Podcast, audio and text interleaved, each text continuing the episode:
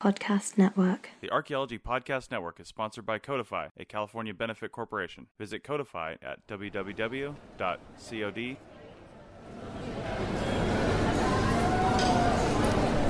All right, this is Chris Webster. I'm at the 50th Annual Society for Historical Archaeology and Underwater Archaeology, and I think in like a thousand plus episodes of the Archaeology Podcast Network, this might be our first podcast involving underwater archaeology. I, I hate to say that. Oh wow, about time.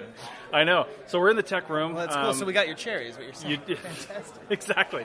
So we're in the tech room, which is in the exhibit hall, so it's really noisy. But I've got um, Sean Cox of East Carolina University and Trevor Hugh, Huff, Trevor Huff of, uh, of also with East Carolina University, and they have all the people coming to their booth because they have fun toys. Um, we've got Oculus, and they're having people walk around the submerged shipwreck. So Sean, why don't you tell us about what you've got going on over here? Uh, so basically, this is a it's a VR model that's built from photogrammetric data that we collected of the Pillar Dollar shipwreck, which is a a, a wreck in the Florida Keys that is on the historical register, the National Register of Historic Ships. Uh, it's part of the Biscayne Bay National Park, which has probably hundreds of shipwrecks. I think 16 or so that are on the National Register. Uh, it actually would be really good to have one of the NPS guys around because they could fact check Yeah. it. But uh, they allow us access to the Pillar Dollar for excavation purposes. It's not the sexiest shipwreck. Uh, it's been picked over pretty pretty well by treasure hunters uh, in the last 30 years or so. Uh, they got it. They got it really well in the 60s and 70s, and Yeah. kind of cleaned off all of the artifacts. What was it? what uh, time period was it? What was it carrying? It's a We've established it's a uh, 16th century Yeah.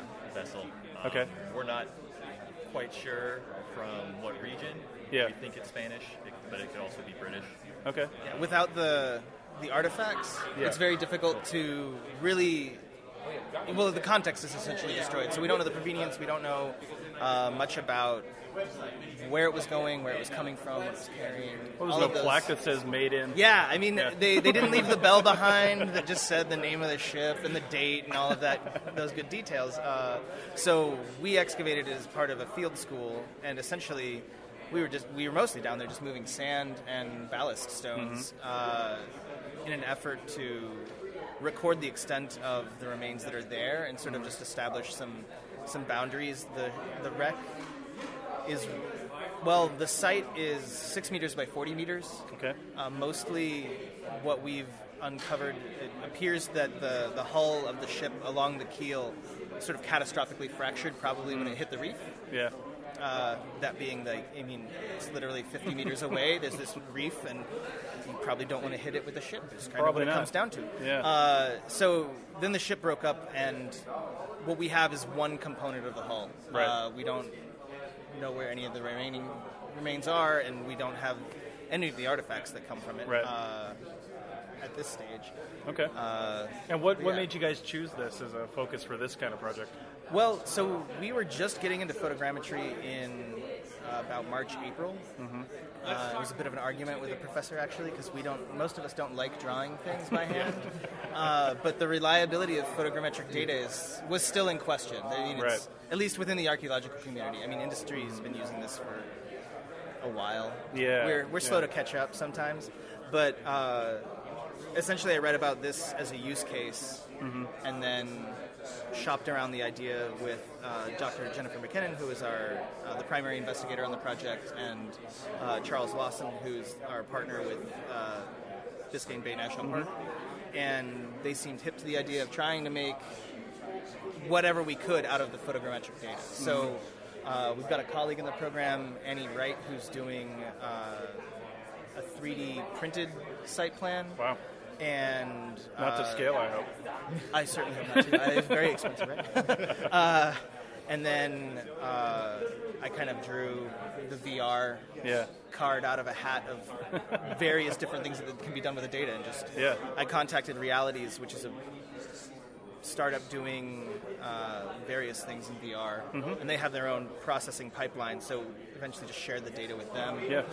They ran it through to create the, the VR world that you know is interactive and Mm-hmm. sim- in many ways. I mean, it's a simulation of what our site was like. Right. It's very cool to be on it and think, wow, because having we both dove it, Yeah. uh, and quite frankly, I prefer being able to breathe. It's really, I mean, diving's nice and all, but like, Right. this is, the water's uh, hard on the lungs. Yeah. Yeah.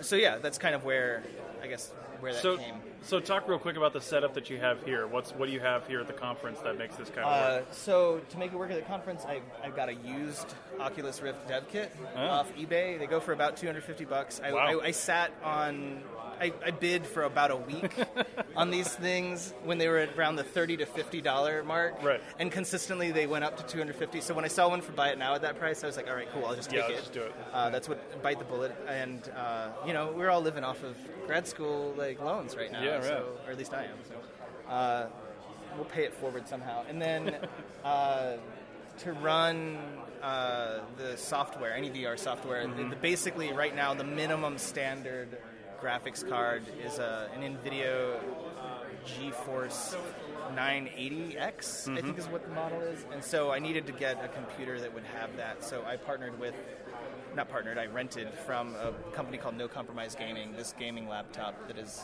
Yeah. far better than anything I could have afforded, uh, just to put all the pieces together so that I Yeah. could display it. Well, it works really well. I got to try it out um, Yeah? just a Okay, while cool. ago. Yeah, and I, I think one of the first things that you get used to because you're underwater. You're at Mm-hmm. the shipwreck, so you're underwater. How deep is it? The site uh, is about 18 to 23 feet. Okay. Yeah, It's so not it's not. bad. It's no, no. It's actually So in that quite. in that area of the ocean, It's a nice training depth, I would say, Yeah. for people who are just learning underwater archaeology. How in, in this simulation, it's actually really bright. You can see everything really well because you can control the lighting. But in reality, how clear is that, and how bright Oh, is it down uh, below? the clarity was basically what you see. Really? Uh, it was. That's I mean, we had water for you. 50 or 60 meters of visibility Yeah. through the water. Uh, You could see from one end of the site to the other Oh, very wow. easily. You could see the reef when you were looking, you know, and that, the reef was probably what, maybe 70 meters away. I'm yeah, not really 70 to 80 certain. Yeah, it was a away. way, it was a ways away. Kind of makes you wonder how drunk they were when they hit it, right? yeah. Well, yeah. I mean, there is there is uh, there is some evidence of burning on the. Oh, on the it might have been have, something. But Yeah. The problem with that is we don't know if the burning happened before the wreck or if it was Yeah. part of the salvaging of it, because that was something that a lot of salvagers would do. Would they burn a hole in the hull when they would go in to Oh, okay. salvage everything because they weren't going to use the ship anymore? Right, right, for sure. Okay. Well, cool. Do you guys have any um, future plans for projects like this?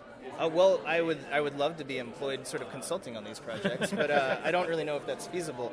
The hope is that museums and anybody any- anybody with an exhibit space Yeah. who wants to share uh, archaeological data can can do so via this means. Yeah. and make sites accessible to people who wouldn't have access to them before. Mm-hmm. Uh, I think there's also a lot of research potential. It's just not really clear.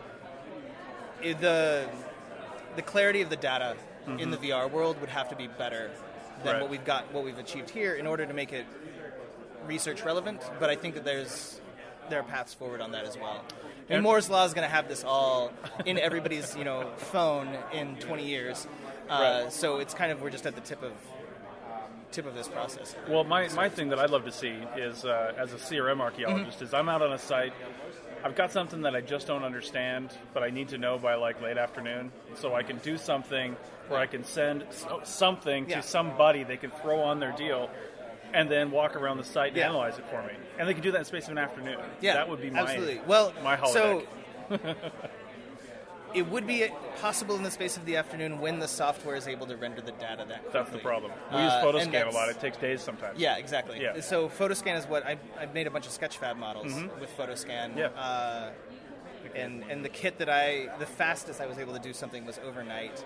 Right. Uh, and yeah, and then there was and we at one stage we'd screwed up where our targets were, and there was the mind numbing Right. process of mapping that out by hand. And Yeah. uh, I think it's just a matter of yeah, the software needs to be more powerful, and it will become so over Right. time. So, as a grad student, you probably had other responsibilities while you were putting this together. But if you were to, if you were given this assignment today, Okay. and they said produce this, how long do you think it would take if it were your full time job from starting to collect the data to somebody's using Oculus on it? Uh, it took us what a day Yeah, the getting the photo data was easy. So I mean, but if if, if, if you were a CRM firm or a school that gave us the assignment, so there's Yeah. the considerations of like getting out to the site on the right day and, For and all that stuff. Weather, so all that let's stuff. say we take a week in the field Yeah. to get the data and then share that with uh, realities. And they took care of this model. I think they only processed for about three to four weeks. Mm-hmm. Uh, so you're looking at about a month, Okay. I think, to get a reasonable VR world. And that's not bad. This is pretty decent. You Uh, yeah. know, this is good. I like and I it. think that they could have gone further. It's just that the conference was, you know, I had to present today. so this is what they were able to complete in the Right. in the time that they had available. Uh, you could probably add some other features, some more ambiance stuff if you wanted to make it more yeah, we were talking about having spearfishing as an option. Yeah, Uh, Nice. Have a little Nice. fun stuff going on. That's awesome. All right. Well, thanks a lot, guys. and Yeah, thank hopefully, you. Uh, Really we appreciate it, Chris. See more stuff coming out from you guys. Yeah, Yeah. Be great. All right. This has been a presentation of the Archaeology Podcast Network. Visit us on the web for show notes.